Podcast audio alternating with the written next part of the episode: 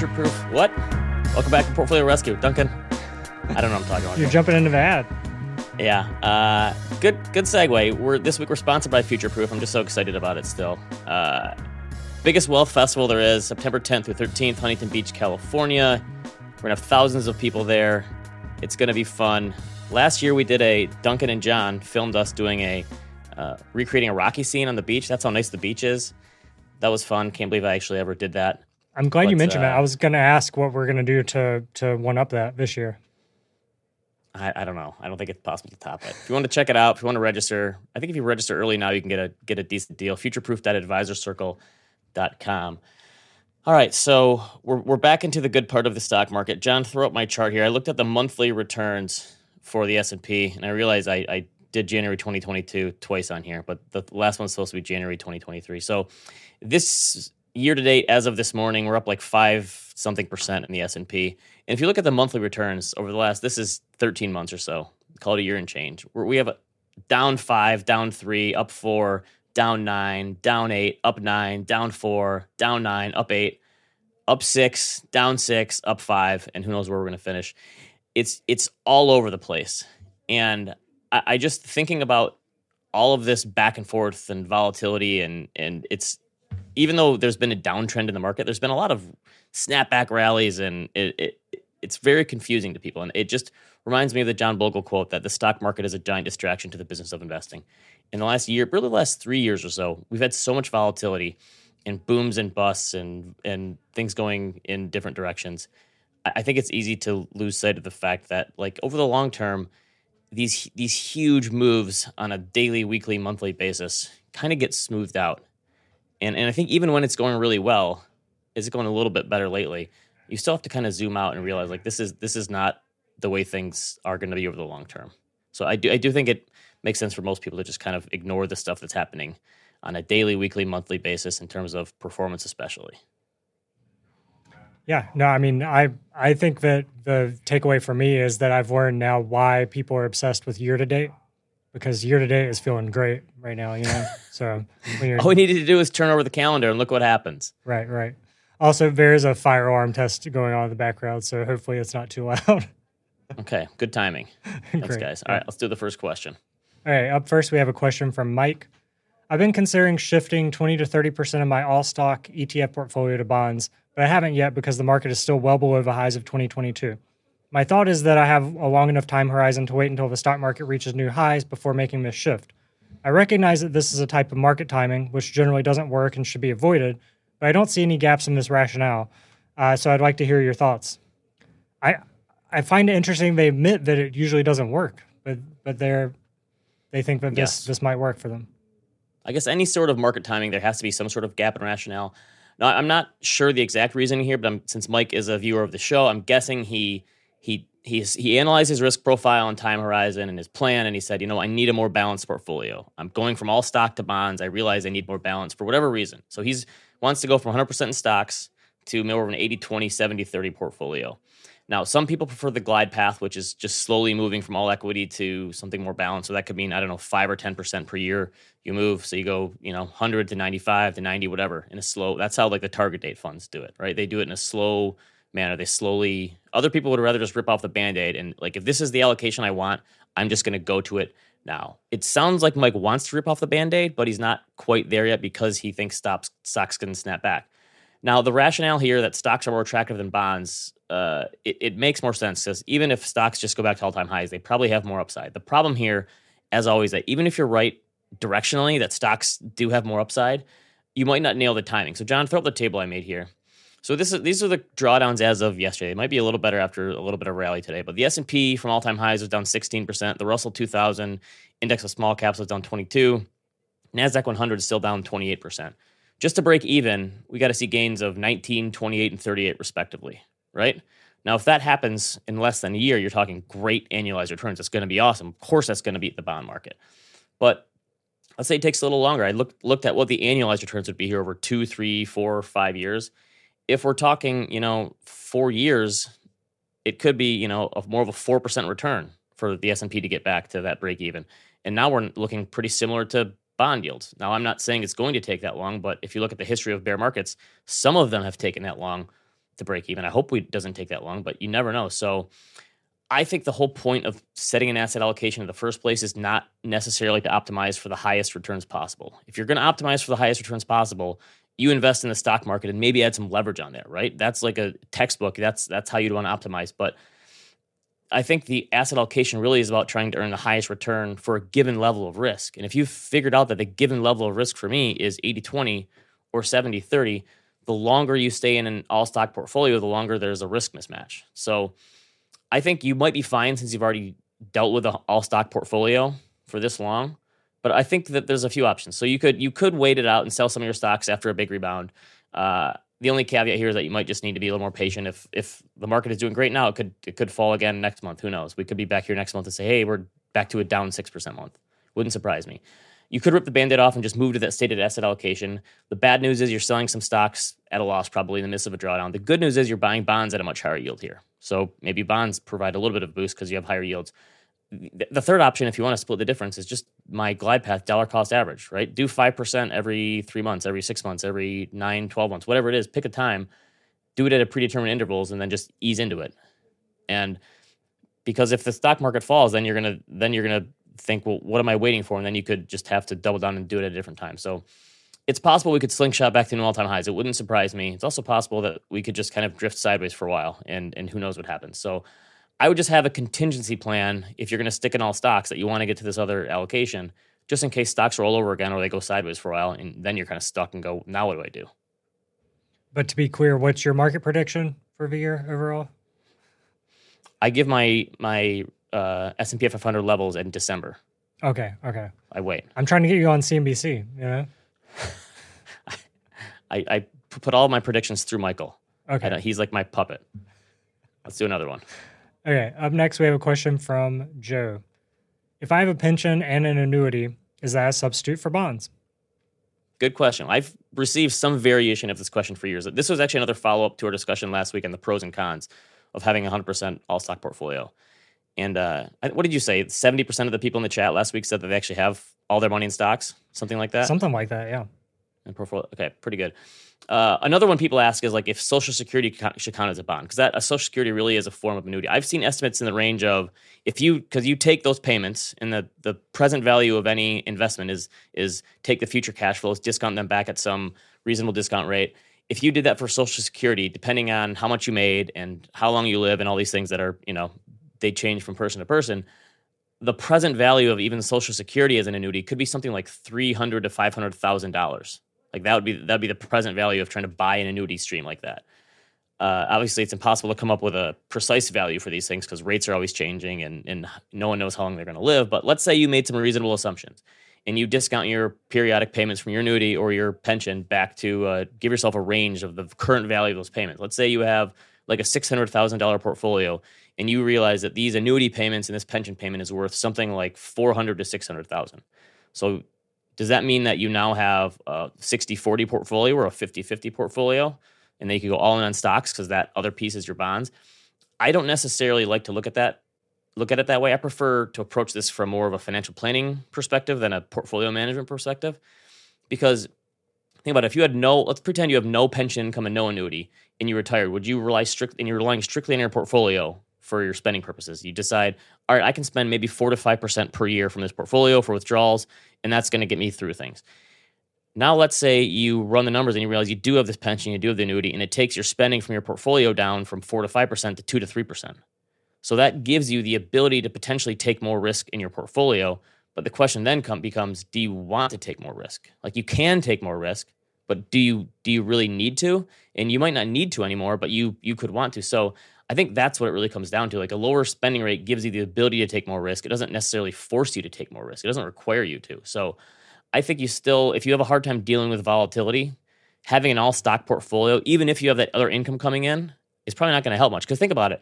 You're, if you're still working and you're getting a paycheck and income coming in, does that make it easier to sit through the volatility in the stock market? For some people, it might because they know they have future savings. Other people say, no, I can't do this. I need an emotional hedge. I need cash or bonds. So I just think you have to decide whether you're comfortable taking more risk. If you if you have that annuity and the pension income coming in, obviously you're in a you're in a much better spot. It makes your life more predictable and easier in terms of of spending needs. But I think it really depends on how you handle volatility. Well, now I, I um maybe I'm wrong here, but I feel like I've read before about pensions not actually coming to fruition. Right? Isn't that a thing that that happens? So are they hundred percent given? I mean, if it goes, if the company goes under, yeah, yeah. I feel like well, I've there, heard of them getting like cut in half or or being like, yeah. Well, the, there's some insurance there, and it, would be hard to cut it in half immediately for some people. But it, your future benefits could be taken down if you're a young person right now. Say you might not get the same benefits as as a, a if you're a teacher. Maybe your benefits are a little. You have to put more money in, or you don't get as much as the other teachers. But uh, yeah, for some people, I guess it would be can I can I really bank on this? Yeah, if, if you're in the position of getting a pension income, you're in a better spot than a lot of people because a lot of people don't have those anymore. Right.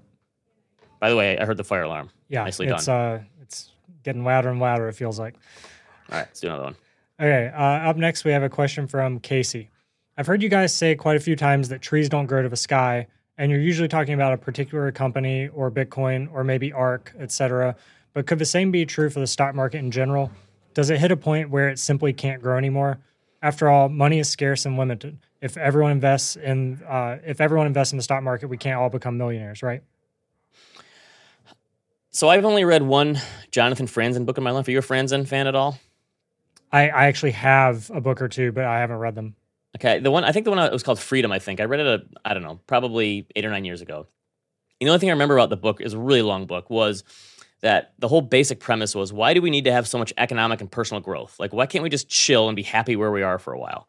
And that sounds great until you realize that, like, this machine that we're in, like, it, it kind of rests on the fact that growth. Listen, if we all woke up one day and decided we're not going to prove ourselves anymore, no more innovation, we're happy where we are, sure, the stock market will stop growing, corporations will stop throwing off profits, and we'll probably descend into like Mad Max territory or something. If if and people will be very angry. Uh, so you're that optimistic? No, I, I just I just don't think. I think as a species, the one thing that sets us apart is that we like to move forward and improve and have progress. It's kind of just in our DNA, right? So Buffett in 2008 wrote his like Buy American I Am thing in October 2008. He was like 30% too early, but so be. He said over the long term, the stock market will be good news. In the 20th century, the United States has endured two world wars, other traumatic and expensive military conflicts, the Depression, a dozen or so recessions, financial panics, oil shocks, a flu epidemic, which was one of two now, uh, and the resignation of a disgraced president. Yet the Dow rose from 66 to 11,497. That was in the fall of 2008. The Dow is now over 33,000. Since then, we've had wars, a pandemic, skyrocketing inflation, and insurrection at the Capitol. Things are still moving forward. People are still innovating. Despite all the bad stuff, people just keep moving forward. So I do, however, think it makes sense to temper expectations of future returns. So, John, throw up this is one of my favorite charts, courtesy of the Credit Suisse yearbook. This shows the relative size of equities markets around the globe in 1899 and 2022. The US made up 15% of the equity markets in 1900. They now make up 60% of the equity. It's eating it like Pac Man, basically, eating the rest of the world. nice sound effect.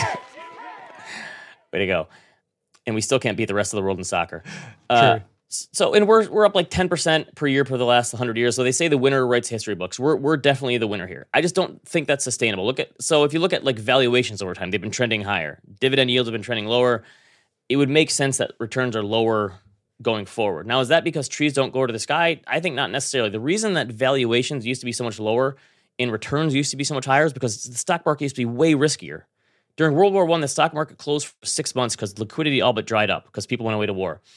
The Federal Reserve was created a year before that happened. During the Great Depression, they basically made the Depression worse. They were raising rates. The stock market fell something like 85%. Do you think that the government or the Fed would allow the stock market to fall 85% today? No way. There's no way they would ever let that happen. So I think if you take the Great Depression left tail risk off the table, risk premiums should compress. Now, what if, what if a bunch of Congress people were like shorting the market though? You know, I could see that happening. Don't they do that anyway? Like, so I think if you if you don't have to worry about this Great Depression because there's now a good lender of last resort, you should you probably don't have to ask for as high returns on the stocks. So obviously, I'm not saying that the risk of a market crash is off the table. Like it's obvious volatility in the stock market is still here to stay. Just look at the last three years. It's not like it's gotten a ton easier. It's just I think we've taken the Armageddon situation off the table, unless we get an actual Armageddon. In that scenario, though, we have Bruce Willis and Ben Affleck just in case. However, even if I'm right that that future returns will be lower, the only thing that matters to actual investors is net returns, not gross returns, right? So I think gross returns will probably be lower in the future. Why? Because costs were so much higher in the past. In the past, it could cost anywhere from 1 to 3% in commissions to buy a stock, right? Then Mayday came along in 1975. They they made it so they didn't have a set prices for for brokerages. They uh, cheap brokerages, discount brokerages like Charles Schwab came along. Uh, costs have been completely wiped out. Obviously, now it's free to trade a stock.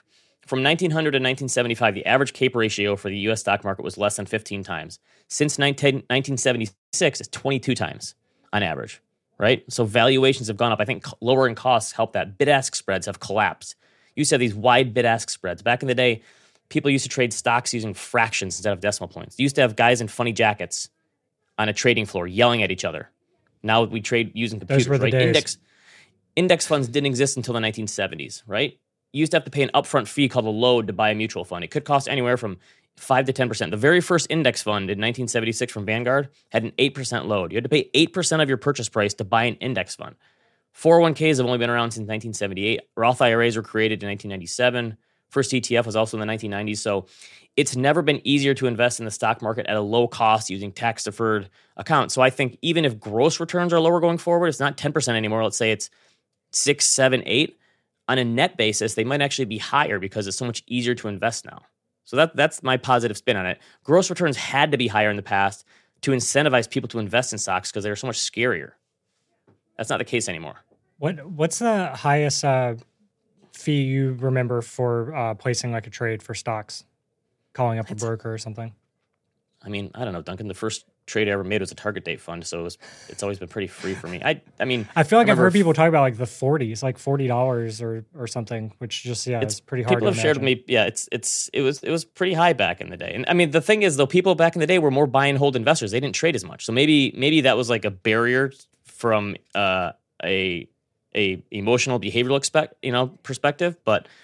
It, it used to be really really expensive. And, and the other thing is like the trees don't grow to the sky thing is more about outperformance right? So the reason that an, a strategy can't outperform at all times is because so much if that such a strategy existed so much money would would just plow into it that eventually sizes the enemy of outperformance and it wouldn't work anymore. That's what happens to, that, that's the trees don't grow to the sky thing. It's not just that like things can stop growing. Obviously again if, if we stop having progress and innovation and that stuff all bets are off. But i tend to believe that uh, people are still going to wake up in the morning hoping to get better Uh, I see Oliver in the chat says they remember eighty dollars to buy and sell. jeez uh, pretty crazy. Yeah, it used to be really, really high. And it, the funny thing is, you used to not have any sort of scale. So if you were buying 100 shares of stock, it would cost the same as buying 100,000 shares, which seems ridiculous, Yeah, right? yeah. But that's what it used to be. I think I just thought of a way to fix Robinhood. They just charge eighty dollars a trade. Sold. Okay. Let's do another one. Up next, we have a question from Joe. At what point does whole life insurance make sense? Many advisors seem to have a pretty negative opinion about it, but when does it actually make sense? My wife and I are in our mid 30s. We have $135,000 in brokerage account and about $200,000 between our 401ks. Our house is halfway paid off and we have no other debt. Our combined annual salary is roughly $210,000 gross. Uh, we also do not have any, uh, we do not plan on having children. Our financial advisor is suggesting a whole life policy, but we're having a hard time determining if our situation would warrant it. My wife's big thing is that because we won't have children, she wants to be able to pay for top nursing facilities, et cetera, down the road. Wow, they are right, planning planning like way out, thinking about nursing there's- facilities in your thirties. Yeah, it, it's a good thought. It's expensive. Uh, this one is beyond my pay grade, so let's bring an insurance expert in. This is uh, Jonathan Novy's going to join us. He helps run our insurance business at Ritholtz. Hey, Jonathan. What's up, fellas? All right, before we get into the specifics here, which these people have have that as Duncan said, really thought hard about this. Just give me the the main differences between whole life and term insurance. Because I was always told when I got my first insurance, when my daughter was born, I got life insurance. Everyone said, "Do term. It's easier. It's cheaper."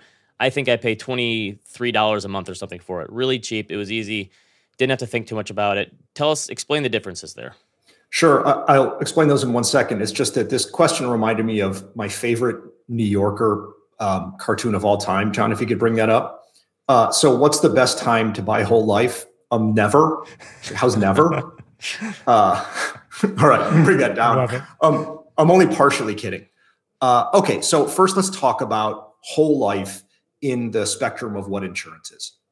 Um, there's generally two different kinds of life insurance. There's term insurance and there's permanent insurance. Term insurance, the kind that you own and I own and most people own, and the kind that we generally recommend, uh, it's there for a term of time, whether that be 10 years or 15 years or 20 years or sometimes 30, but I don't love that. You pay a level premium and it's there for that entire term. And when the term is up, it's gone. And that's it. And it's generally, if you're young and healthy, not very expensive. Permanent insurance, on the other hand, is the kind of insurance that is there until, uh, at best case scenario, till the end of your life.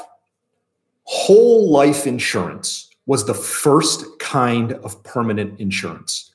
And it's one of a few different kinds. Now, most people don't know any more about insurance than like term versus whole, and they mistake whole life for all kinds of permanent life insurance. Whole life is a kind of permanent life insurance. It's not the only one. And there's things like universal life and variable universal life and indexed universal life and um, stuff like that. Now, we're not necessarily going to get into what all of those are here. So, for our purposes, we're just going to assume term insurance versus permanent insurance. Uh, one thing I want to say about this here, the I'm going to use quotes around the advisor who's recommending this uh, to you, Joe. He um he's very likely an insurance salesman, uh, you know, doubling as an advisor sometimes because the only people who generally recommend whole life are people who are insurance salesmen and work for, for captive insurance companies who get paid to sell it. Right. The, the way that I've, I guess the way that I've heard about it is you you can make a lot of promises and it sounds great in a pitch, but most advisors, especially who are fiduciaries and they're not earning commissions, they they're not huge fans of this because there's a huge difference between an insurance product and something that works in an investment portfolio. Mm-hmm. Yeah, I, I, generally agree with you. Uh, so let's talk a little bit specifically about the the problem that Joe's trying to solve, and let's understand insurance because I think this is going to be helpful for everybody. Um, people buy insurance generally for one reason and one reason only. It's because there would be a financial impact on their family were they to die. Now, there's disability that comes into it in long term care, and we'll get to the long term care thing in a second because that's what they're asking about here. But our job as advisors is to actually help somebody figure out what the financial impact on their family will be were they to die or their spouse to die or something like that. That's the job. The job is not to say, boy, do I have a product that's in search of a problem. The job is to say, what problem are you trying to solve? Right. I think a lot of times the the way these are sold, at least that I've seen, is is you buy this kind of product and you don't have to worry about the stock market's ups and downs and you're going to be guaranteed a return. And, and that's that's the kind of thing where people go, oh, that sounds pretty good. Right. So in a vacuum, permanent insurance generally does the things that advisors will say that it's going to do. But one, nobody lives in a vacuum. And two, like especially with whole life, I say it's a series of things like it's a, a product in search of a problem, and no one really ever has that problem. so like I, I I simply never, I should say rarely recommend it. Now, for an individual, not this person, not for you, Joe, but for someone who has an ins- a permanent insurance need, meaning throughout the course of somebody's lifetime, if their death would cause financial challenges for their family, then that person has an insurance need late in their life. We'll use an example. Take someone who has a defined benefit pension from their job and they can't take something like a joint life payout on that pension. And that pension goes away when that person dies. If that person's spouse is going to rely on that pension, well, then they need to own insurance or something like that, just to make sure that you can recreate the income that you lose. That is a permanent need. But for Joe, um, it, it sure doesn't look like they have a permanent need. They have a mortgage they'd like to pay off. What they should figure out is what the impact is if either of them were to die on their family. And then they should own some term insurance to manage that impact. It's much less expensive uh, it solves the problem over what seems to be a fairly short period of time. It's probably only a 15 year risk for them or a 20 year risk. So term insurance seems like a much better idea. And it sounds like they care more too. Their their long term worry is is long term care insurance, right? Right, right. So it's an interesting way to think about long term care, and we could spend a lot of time talking about how that industry got it wrong really badly in any number of ways. Uh, the original kind of long term care contracts that were issued by insurance carriers there were these standalone long term care contracts, and uh, they were dramatically underpriced because insurance companies didn't realize that no one would lapse their long term care. They assumed because there's, you know, insurance is based on the law of large numbers. So what insurance carriers can come up to terms with is everybody basically dies at the same time and everybody lapses the same like insurance lapses at a certain rate so a certain percentage of people will just stop paying for their policies they assumed the same lapse rates on life insurance as they did for long-term care. Turns out nobody lapses their long-term care because everyone has an anecdote about how awful it is when a family member needs care and how expensive it is. Oh, so that's something that people want to keep having. Right. So long-term care is now delivered a little bit differently than it used to be. It is possible to wrap long term care into a life insurance chassis. That's generally speaking how we do it for people who are looking at long term care contracts. And there's different kinds of contracts, whether there's asset based or there's like universal life with a long term care rider or things like that. There's only very few standalone long term care policies left in the market.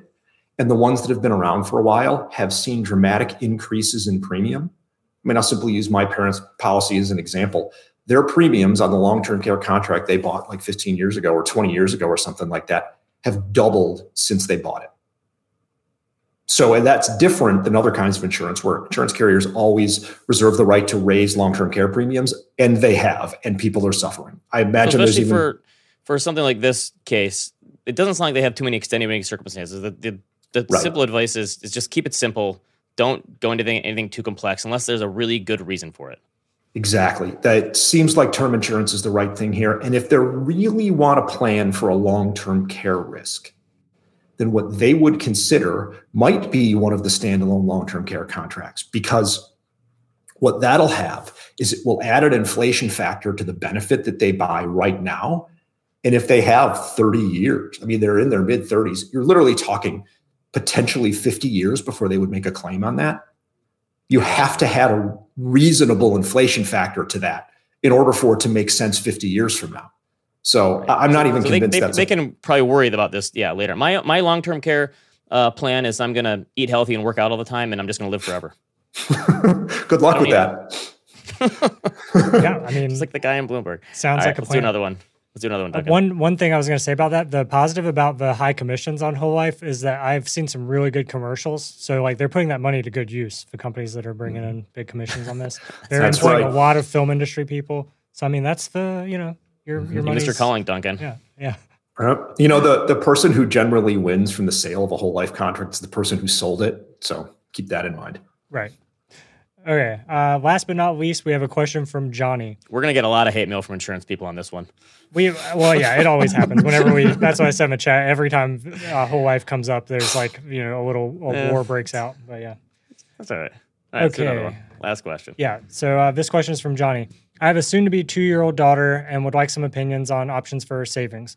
There seem to be many paths: 529, Roth, normal investment account, trust. I feel like a 529 is limiting for the unknown future and ties funds to education only. I hear people setting up Roths for their child, uh, but tying income to a two year old sounds a bit sketchy. I would tend to agree.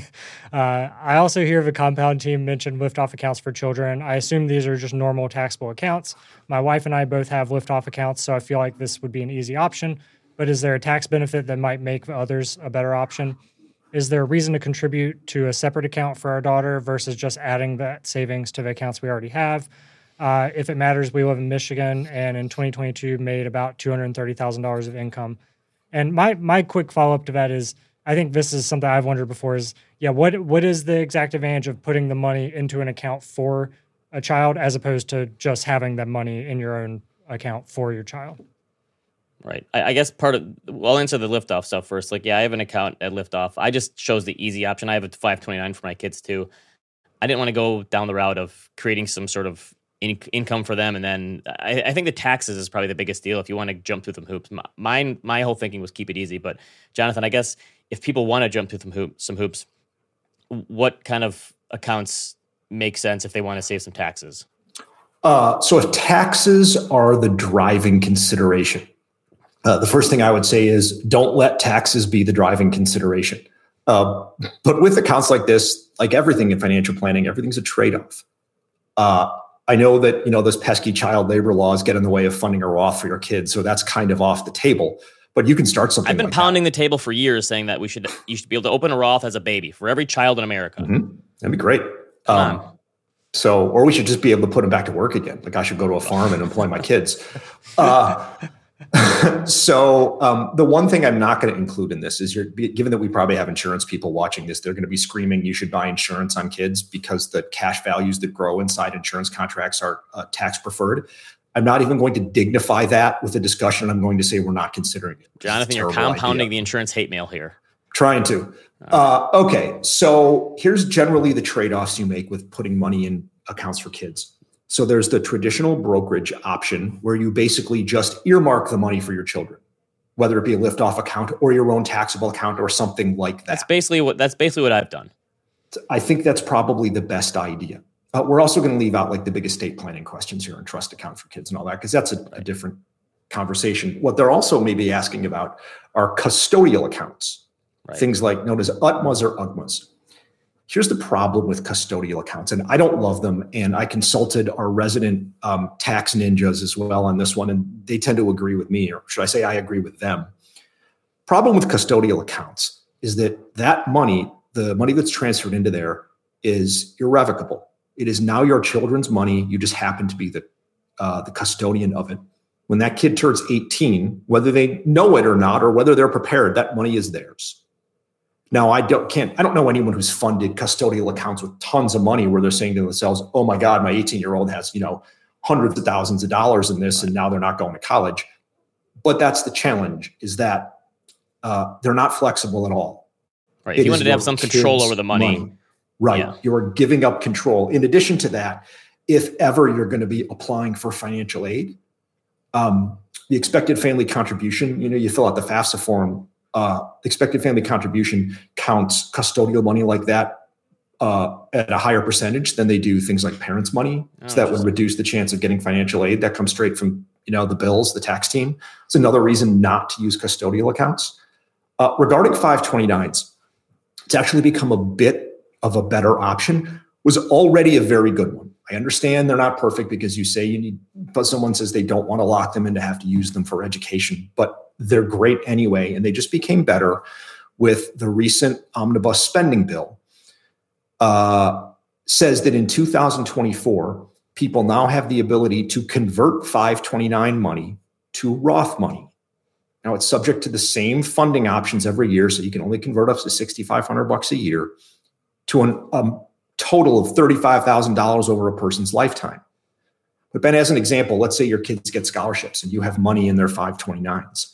If the money's been in there for more than 15 years, they can convert that to Roth money eventually. So nice. that's a fan. Yeah, it's a fantastic kind of little extra kicker that's rewarding savers along the way.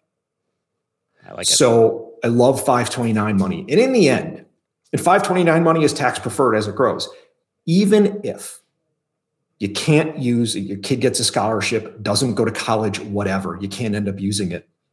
So you pay a penalty and you get the money out. Right. Or you give you it to somebody yeah, else. the money.